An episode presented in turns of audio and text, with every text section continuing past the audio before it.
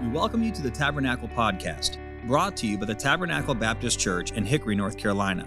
If you'd like to learn more about Tabernacle, you can visit our website, tabernaclebaptistchurch.com. You can find other sermons like this one on Apple Podcast, YouTube, and Sermon Audio. It is our prayer that God has used this message to be an encouragement to your heart. I'd like for you to take your Bible and go with me to 1 Corinthians chapter number 11. 1 Corinthians chapter number 11. There was a fellow in our church when I was a kid growing up, and he was famous for this line It has been requested that I sing.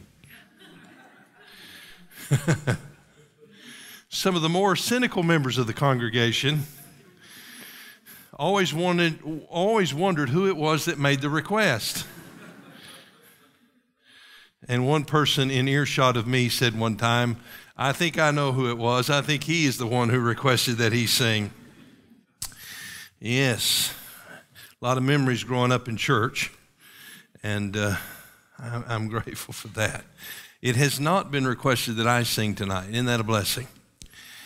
1 Corinthians chapter number 11, we'll look together in verse 17. Uh, the Bible says this Now, in this that I declare unto you, I praise you not, that ye come together not for the better, but for the worse. For first of all, when ye come together in the church, I hear that there be divisions among you, and I partly believe it. For there must be also heresies among you, that they which are approved may be made manifest among you. When ye come together, therefore, into one place, this is not to eat the Lord's Supper. For in eating, everyone taketh before other his own supper, and one is hungry, and another is drunken. What? Have you not houses to eat and to drink in?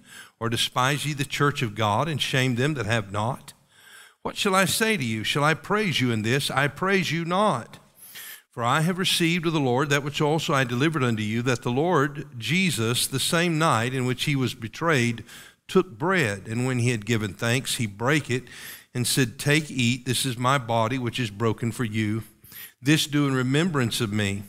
After the same manner also he took the cup when he had supped, saying, This cup is the New Testament in my blood. This do ye as oft as ye drink it in remembrance of me. For as often as ye eat this bread and drink this cup, ye do show the Lord's death till he come. Wherefore, whosoever shall eat this bread and drink this cup of the Lord unworthily shall be guilty of the body and blood of the Lord. But let a man examine himself, and so let him eat of that bread and drink of that cup.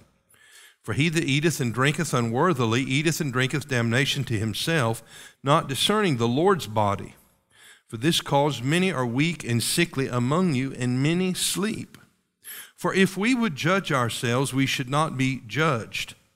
But when we are judged, we are chastened to the Lord, that we should not be condemned with the world.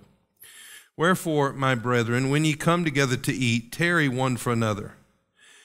And if any man hunger, let him eat at home, that ye come not together unto condemnation. And the rest will I set in order when I come. Let's pray together.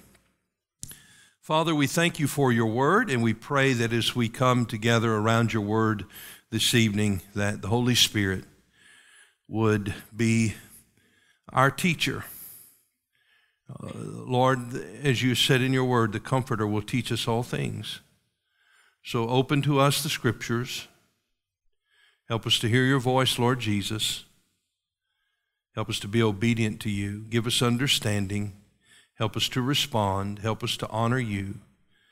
And may your word not return void. We ask this in Jesus' name. Amen. I've entitled this message Fellowship and Communion. Fellowship and Communion. And a, a, subtitle, if you'd like it, is The Love Feast and the Lord's Supper. The Love Feast and the Lord's Supper. Paul is writing here to correct a problem uh, with the corporate worship of the church at Corinth. That began here in chapter number 11 in verse 2. We looked at that last time, the order of their worship and the roles of men and women. Now he addresses another problem in their corporate worship, and that is their observance of the Lord's Supper. They were also gathering for feasts, for meals, common meals referred to as love feasts. In Jude, verse 12, the Bible refers to these as feasts of charity or feasts of love. And then Peter also refers to these feasts in 2 Peter chapter number 2 and verse number 13 and warns much as Paul did here in 1 Corinthians of uh, some of the some of the uh, practices that may have developed as a result of the carnality of some or the fact that there were non believers who were attending these feasts. So, Paul is concerned about two things. He's concerned about the love feast and the way it was being celebrated, and the Lord's Supper and the way in which it was being observed. Apparently, it had become a traditional practice uh, for the church to gather and have uh, a worship service, and then a love feast, a meal together, and then afterwards to observe the Lord's Supper. And uh, as Paul addresses these things, he uh, brings some attention to some of the problems and then corrects them and helps them to understand why it is that they should do things a certain way. So I'll just give you three points tonight, and uh, as, as you know, that's typically my routine, right? Number one, here, here they are. Number one, the problem addressed. The problem addressed. Number two, the purpose explained. And then, thirdly, the preparation required. So let's look at the first point that is the problem addressed. Uh, Paul wants to correct something, so he begins by addressing the problem. Now let's begin again in verse 17. Now, in this that I declare unto you, I praise you not. Remember, he began this section in verse 2 with a word of commendation. Uh, and then, of course, he began to correct them for uh, their uh, improper uh, improper use or improper application of the roles of men and women in the church. But there's no word of commendation here. He says, I praise you not that ye come together not for the better, but for the worse. How would you like to hear that? uh, our meetings, our observance of the Lord's Supper, and uh, this was not helping us. It was not uh, making us better. Uh, it was not accomplishing good, but it was causing problems. So it was a very serious thing, was it not? And it needed to be addressed, it needed to be corrected. And so Paul uh, continues to address it. He says, For first of all, when you come together in the church, I hear that there be divisions among you. Now, we know from our study of this book, uh, in the opening chapter, Paul addresses the subject of the divisions that existed in the church. Those divisions were, were, were, were, the, were factions that were created by the loyalty that certain people had for individual leaders that had come and ministered to the church. Also, there was divisions concerning uh, the spiritual giftedness of, of the members of the church and, and their abilities to minister to others in the church. So there were uh, carnal attitudes, divisions among them. And Paul here is calling out the divisions that were evident in the corporate worship of the church. And so he says, he says here that there are divisions among you, and I partly believe it. The word divisions means schism. There are schisms among you. And then he says, there must be also heresies among you. Heresies. Now, this word heresies uh, is, is speaking of not what we might customarily think someone teaching a false doctrine who has departed into heresy or heretical thinking. This word heresies in, in this context refers to the fact uh, that the people, uh, in the observance of these meals and in their fellowship one with another, were, coming, were becoming uh, quite the social snob. Let me, let me explain it the way Warren Wiersbe explains it here. He summarizes the problem as this The love feast was part of the worship at Corinth, but some serious abuses crept in. As a result, the love feasts were doing more harm than good to the church. For one thing, there were various cliques in the church, and people ate with their own crowd instead of fellowshipping with the entire church family. John MacArthur adds this the love feasts were congregational meals which stressed fellowship, affection, and mutual caring among the believers. They were closed with the observance of communion. The meal was connected to the bread and the cup remembrance, and it became a flagrant desecration of the holy ordinance. So their improper conduct regarding the love feast that they connected to the Lord's Supper caused a, a schism and a desecration of the body of Christ and the observance of the Lord's Supper. And so this schism was along the lines of social groups, social snobbery. It was the fact that those who were wealthy would bring their food, and those who were wealthy would bring uh, food in abundance. They would bring uh, food, um, you know, that uh, was not the most affordable to purchase and perhaps not the most available. And they would bring that food and they would share that food maybe with their friends, those who were in their immediate circle. Now, the church was a diverse church. There were wealthy people in the church, and, and no doubt there were middle income people in the church, and then there were poorer people in the church. Remember, uh, Corinth was a, was a city that was known for slavery. There were more slaves in Corinth than nearly any place in the world in that time. There were those who had been saved out of the uh, out of the temple prostitution that was taking place there in, in the worship of the false gods of Corinth. And so there's no doubt that there were those who were socially deemed socially unacceptable and those who were poor. And they were not able to bring the type of food that the wealthier members of the church were able to bring to the meal. Instead of being open and, and included by the wealthier members, instead of all of the food being shared, what was happening is that certain groups were forming within the church, and only certain people could eat with certain people, and often the poor and the neglected were left out.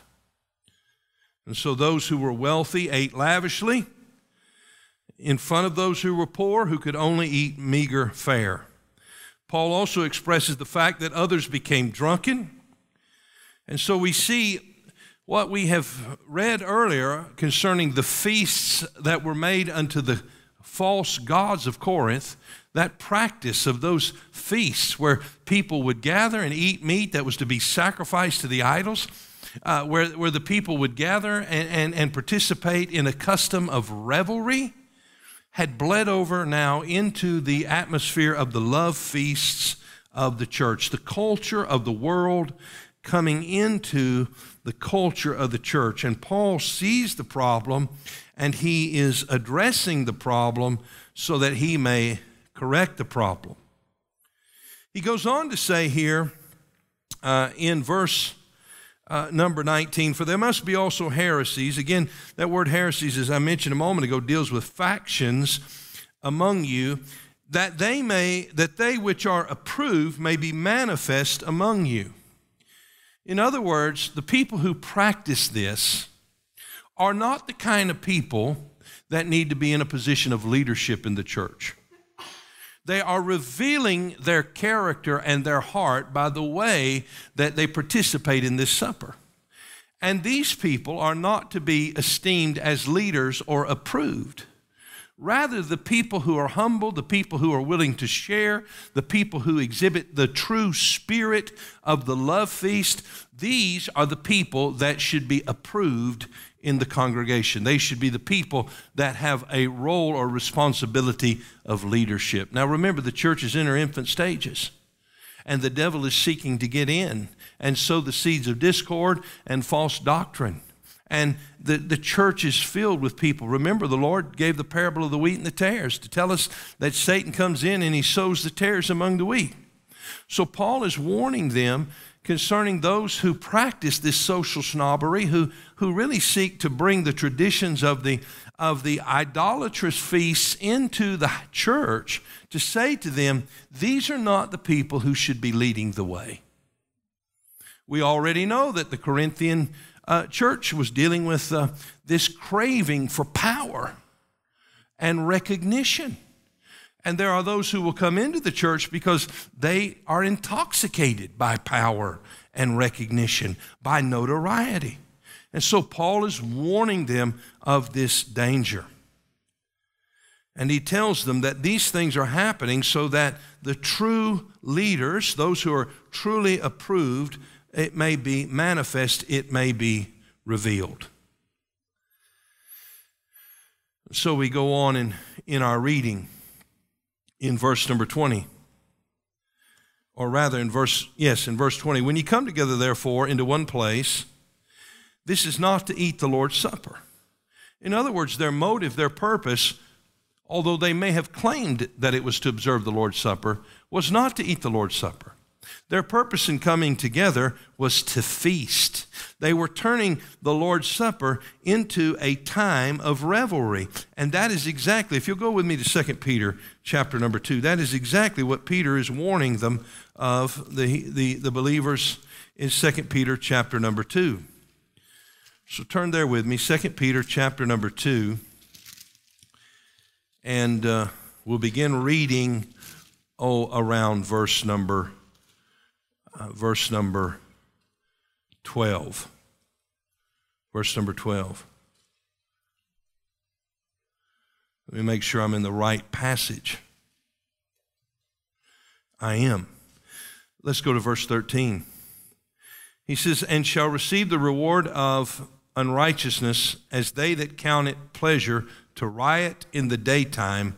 Spots they are, and blemishes sporting themselves with their own deceivings while they feast with you. So here he's saying there are people who coming in and they're feasting with you as if they are a part of the church, but they are spots, they are blemishes. This is uh, very close to the language that Jude used in Jude verse 12.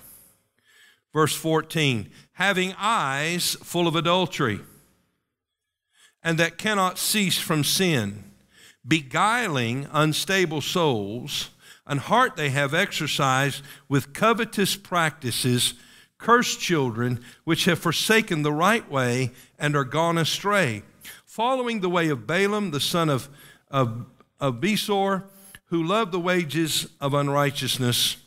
So here he's warning them of those who are unregenerate, those who crave power, those who crave authority, coming into the church and perverting the, the, the, ordinances of the church from a time of respect and reverence and reflection, which is what the Lord's Supper is designed for, and remembrance of the Lord's body and his person, to a time of revelry trying to turn the ordinance of the Lord's Supper into a feast like the pagan feasts of Corinth. So here we have, first of all, the problem addressed.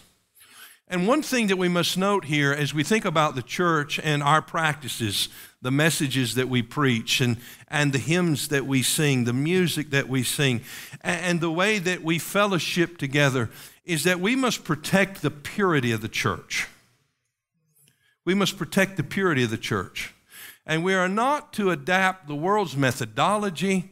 We are not to follow the trends of the world. We are not to seek to bring in the pagan practices of the world into the church of the living God. So the problem is addressed. The love feasts, he doesn't reprove them for the meals, he doesn't rebuke them because they had the meals. He is reproving them because they were turning the meals into a, a sort of a display of their own wealth. They were not sharing uh, among the people, and it was causing strife and division in the church. So the problem addressed. Number two, the purpose explained. The purpose explained. What is the purpose of the Lord's Supper? We look in verse 23.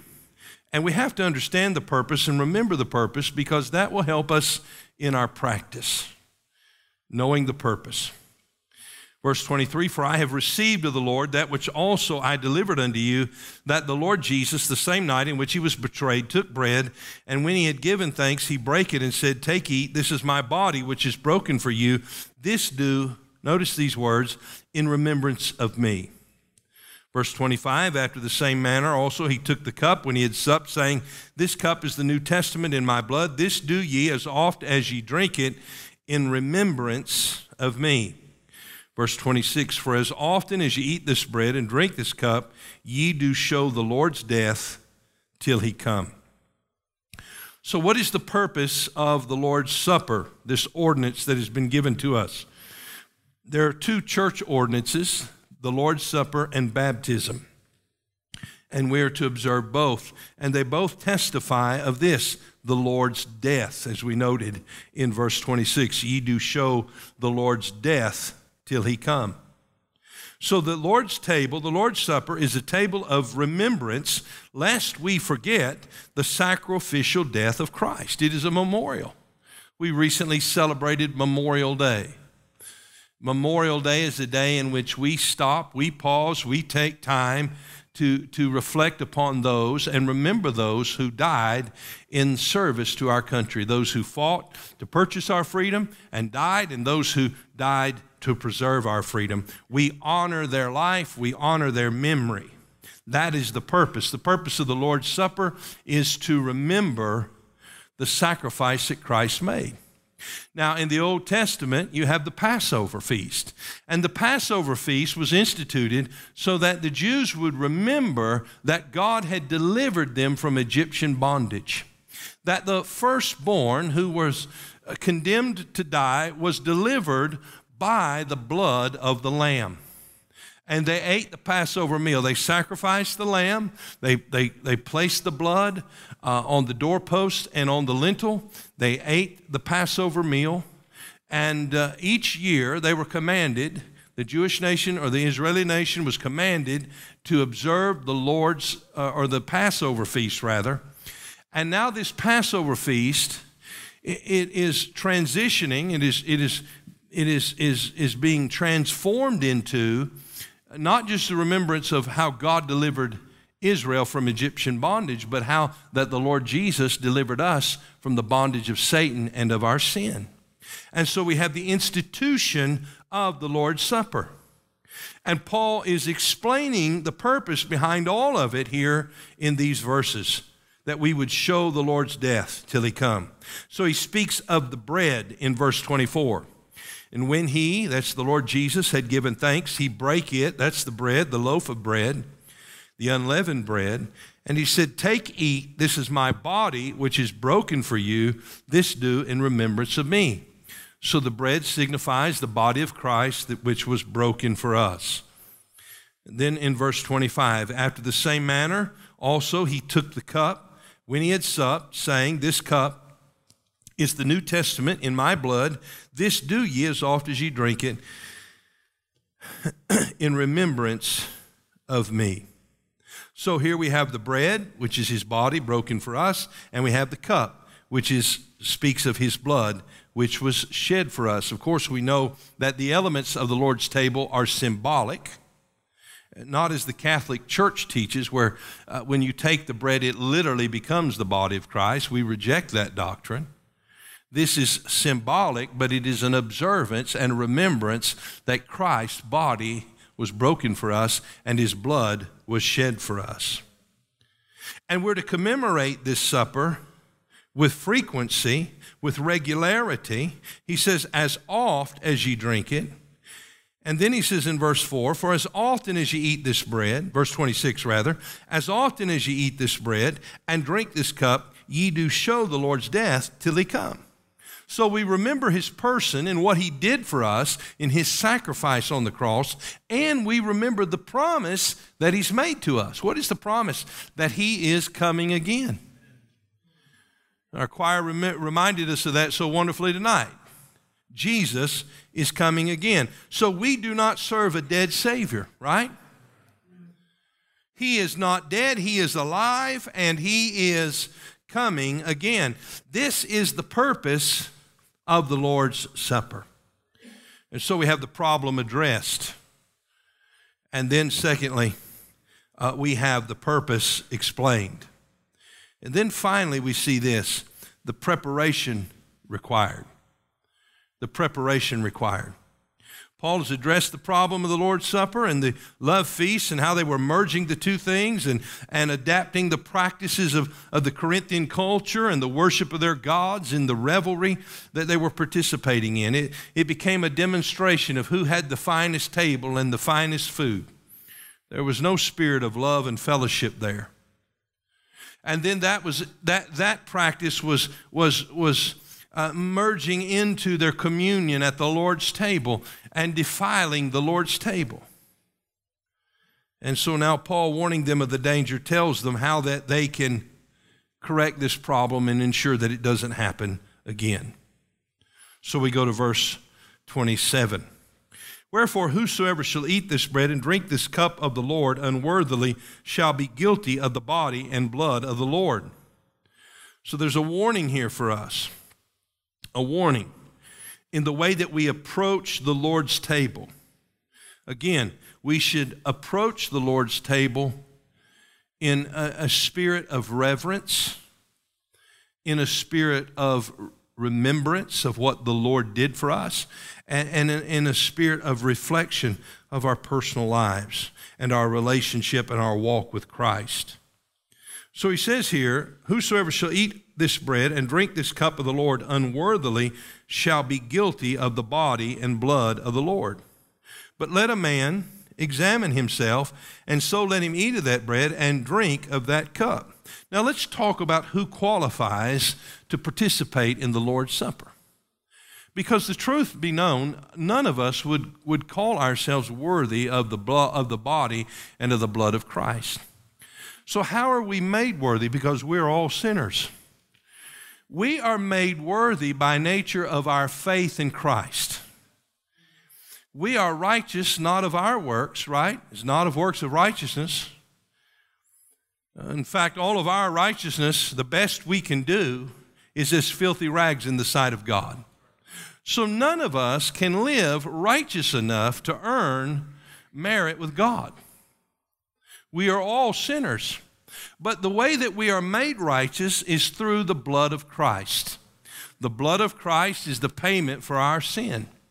And the righteousness of the Lord Jesus Christ is imputed to our account. That is a, a technical term, an accounting term. And, and, and so when I confess my sin and put my faith in Christ, then the Lord Jesus Christ becomes my Savior. He forgives me of my sin, and my the record of my sin is removed as far as the east is from the west. He remembers it against me no more. And the record of his righteousness, the righteous record of the Son of God, is imputed to my account.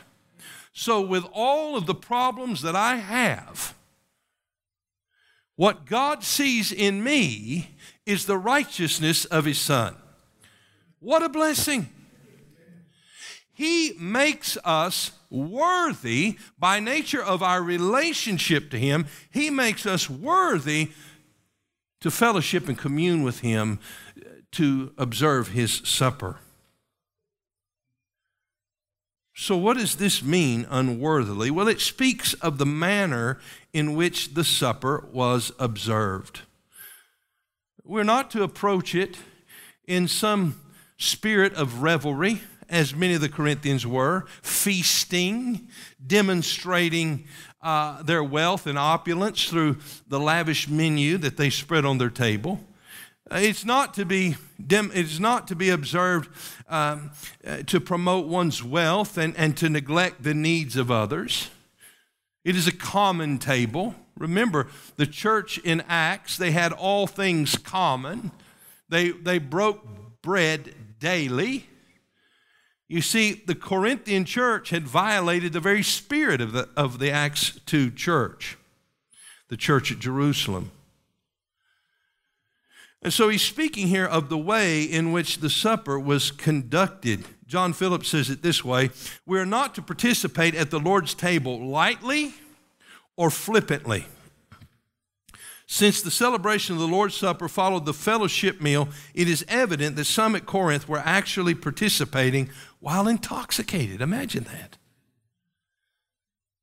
So they were not coming to the Lord's table with an attitude of reverence and respect and in the spirit of remembrance. And there's a danger to all of that. they shall be guilty of the body and blood of the Lord. But let a man examine himself. Notice that in verse 28 examine himself, and so let him eat of that bread and drink of that cup. When we come to the Lord's table and we remember what the Lord did for us, that his body was broken for us, that his blood was shed for us, then we are to examine ourselves. We're to examine our relationship with the Lord. We're to examine our own hearts and the sinfulness of it. Let me again quote John Phillips. He says this There should be a measure of heart searching. Is there any unconfessed sin in my life? Does anyone have anything against me? Am I walking in fellowship with the Lord in the light of His Word? John reminds us that none of us is free from sin, and that means to deal with it is readily available. So it is a time of reflection for us and examination as we come to the Lord's table. We should do so with a heart of reflection. What is our relationship with the Lord like? Is there any sin that needs to be confessed? Is there any sin in our life that needs to be cleansed? Do we need to be made right with God or right with our brothers? So there's examination, then there is sanctification. That's the cleansing of that sin as God deals with us as we confess it. He is faithful and just to forgive us of our sin and to cleanse us of all unrighteousness. And so he says in verse 28 But let a man examine himself, and so let him eat. There's participation. Participation. There's examination. What's my relationship with the Lord and my, my fellow believers? my sanctification? Am I right with Him? Am I dealing with these problems that are revealed in this examination? And now, once that has taken place, then participation. I can eat of the Lord's Supper. Now, again, Paul gives this warning, verse 29 For he that eateth and drinketh unworthily eateth and drinketh damnation to himself, not discerning the Lord's body. Now, if this is an unbeliever that is participating in the Lord's Supper, and again, there were unbelievers, no doubt, in the congregation, then these unbelievers are under the condemnation of sin and judgment. But if this is a believer, then this believer will not be damned to hell. That's not what the passage is teaching. But this believer is under judgment. And so Paul explains this in verse 30. For this cause, because there are people who are, who are, are coming to the Lord's table and, and participating in the Lord's table unworthily, for this cause many are weak and sickly among you. God here is chastening and dealing with those who are coming to the Lord's table unworthily. Even to the point, he says, and many sleep. That means they died they died. Now, if we don't believe that, that God did that, all we have to do is turn back to Acts chapter 5, right? Because we have a record where he did that, where two people pretended to do something that they really hadn't done. All in order to promote themselves so that they would be esteemed in the church. Well, what's happening here? What's causing the division? People want to be esteemed in the church. Verse 31. For if we would judge ourselves, here's the key if we would judge ourselves, we should not be judged. But when we are judged, we are chastened of the Lord, that we should not be condemned with the world. Again, this damnation is speaking of here is the judgment of God upon our sin. It is not our condemnation to hell. Because he says the fact that this is happening reveals to us that we should not be condemned with the world.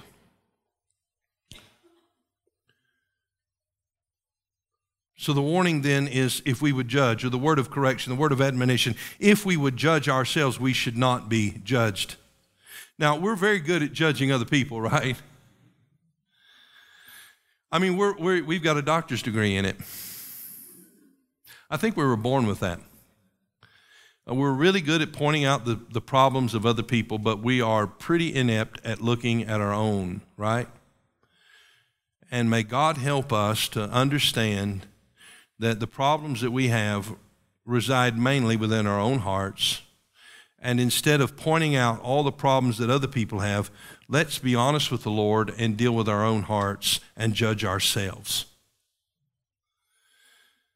And John Phillips tells the story of Alan Redpath. You'll remember uh, Alan Redpath's name. I've quoted him often in our study of the life of David. He wrote the book, The Making of the Man of God, which is a study of the life of David. And in this story, he says Alan Redpath was staying in a home where there were two boys. He was an itinerant preacher. And one night, the family went off to the service, leaving the boys home alone on their promise to be good. We've all made that promise, haven't we? When they arrived back, a strange silence reigned over the house. They called the boys, but there was no answer. They went into the living room, and there on the table was a pile of broken pieces and a note. The note said, Dear mom and dad, we broke your vase. We're very sorry. We have put ourselves to bed without any supper. Signed Jimmy and Joe. Redpath asked, What do you think the father did? Do you think he rushed upstairs? Got those kids out of bed and spanked them? No, he didn't. He, he, he understood that they had judged themselves. And because they had judged themselves, they were spared the judgment of their father. And the truth of the matter is, if we'll learn to do that ourselves, we'll save ourselves from great heartaches, won't we? So let's take an honest look into the mirror of the Word of God. How is our attitude? What pride resides within? What part of us wants to be accepted by the world and, and to be esteemed by other people? Those are the seeds of pride in our heart. What part of us wants to participate in the revelry and the debauchery of the system of this world and its idolatry? That resides within the heart of every one of us if we're honest, if we're open. It's within us all those seeds of rebellion, the, the appetites for the carnal things that Titus mentioned this morning in Titus chapter 3 as we read those things. It resides within us. And as we come to the Lord's table on a regular basis, it gives us an opportunity to examine our own hearts. And as our hearts are revealed to us, the sin in us, the attitudes, the indifference, the apathy, the carnal divisions, the, the strife that we allow uh, toward or with our fellow believer. As God deals with that and reveals that to us, we have a responsibility to confess that to Him and be cleansed and come to the Lord's table in our right relationship with the Lord Jesus and remember and reflect upon what He's done for us. And so Paul closes with this admonition in verse 33 Wherefore, my brethren, when ye come together to eat, tarry one for another. What does he mean here? In other words, instead of spreading out your stuff and saying, Man, doesn't this look good and this is just for us? No, you put your, your food on the common table and you let everybody else go first. You know what? When we have our fellowship Sundays, what's the most popular table in the gymnasium? The dessert table. And, eh, you know, people are lining up and they want to get their dessert, right? And uh, we have a joke about that and we have a good time talking about that. And, um, but Paul is saying, don't do that. That's what he's saying. In other words, let everybody else go first before you go. All of you folks who think you should be first in line, here's what you should understand that you are to prefer one another in love. That's the spirit of the love feast. Tarry one for another. Let's make sure that everybody's needs are being met. Imagine the poor people in Corinth. That may have been the only good meal they got all week. Most likely it was. That'd be the only time some of those children would ever get to taste steak or roast beef or grandma's biscuits, homemade from scratch, right? Because they didn't eat that on a regular basis. This is what he's saying. Don't be concerned about yourself. Be concerned for others. Let's promote a spirit of love and preferential treatment one for the other. Verse 34 And if any man hunger, let him eat at home, that ye come not unto condemnation, and the rest will I set in order when I come. The point of these feasts is not to, to, to, to uh, feed your face, it is to share and show love and have fellowship with one another. And then you come together in the right spirit and observe the Lord's table. Fellowship and communion. We must be careful to protect and preserve the ordinances of the Lord. Not to allow the philosophies of this world or of, uh, uh of the secular uh, mindset of a nation that says, can all you get and get all you, get all you can and can all you get. No. That's not to characterize the church. Remember the loving kindness that we need to demonstrate one for another. Thank you for listening. We pray that God has used His Word to speak to you today. If you'd like to learn more about Tabernacle, you can visit us online at tabernaclebaptistchurch.com. There, you'll find additional information about our church, opportunities to partner with us financially, as well as other resources that we hope can be a help to you. May God bless you, and thank you once again for listening.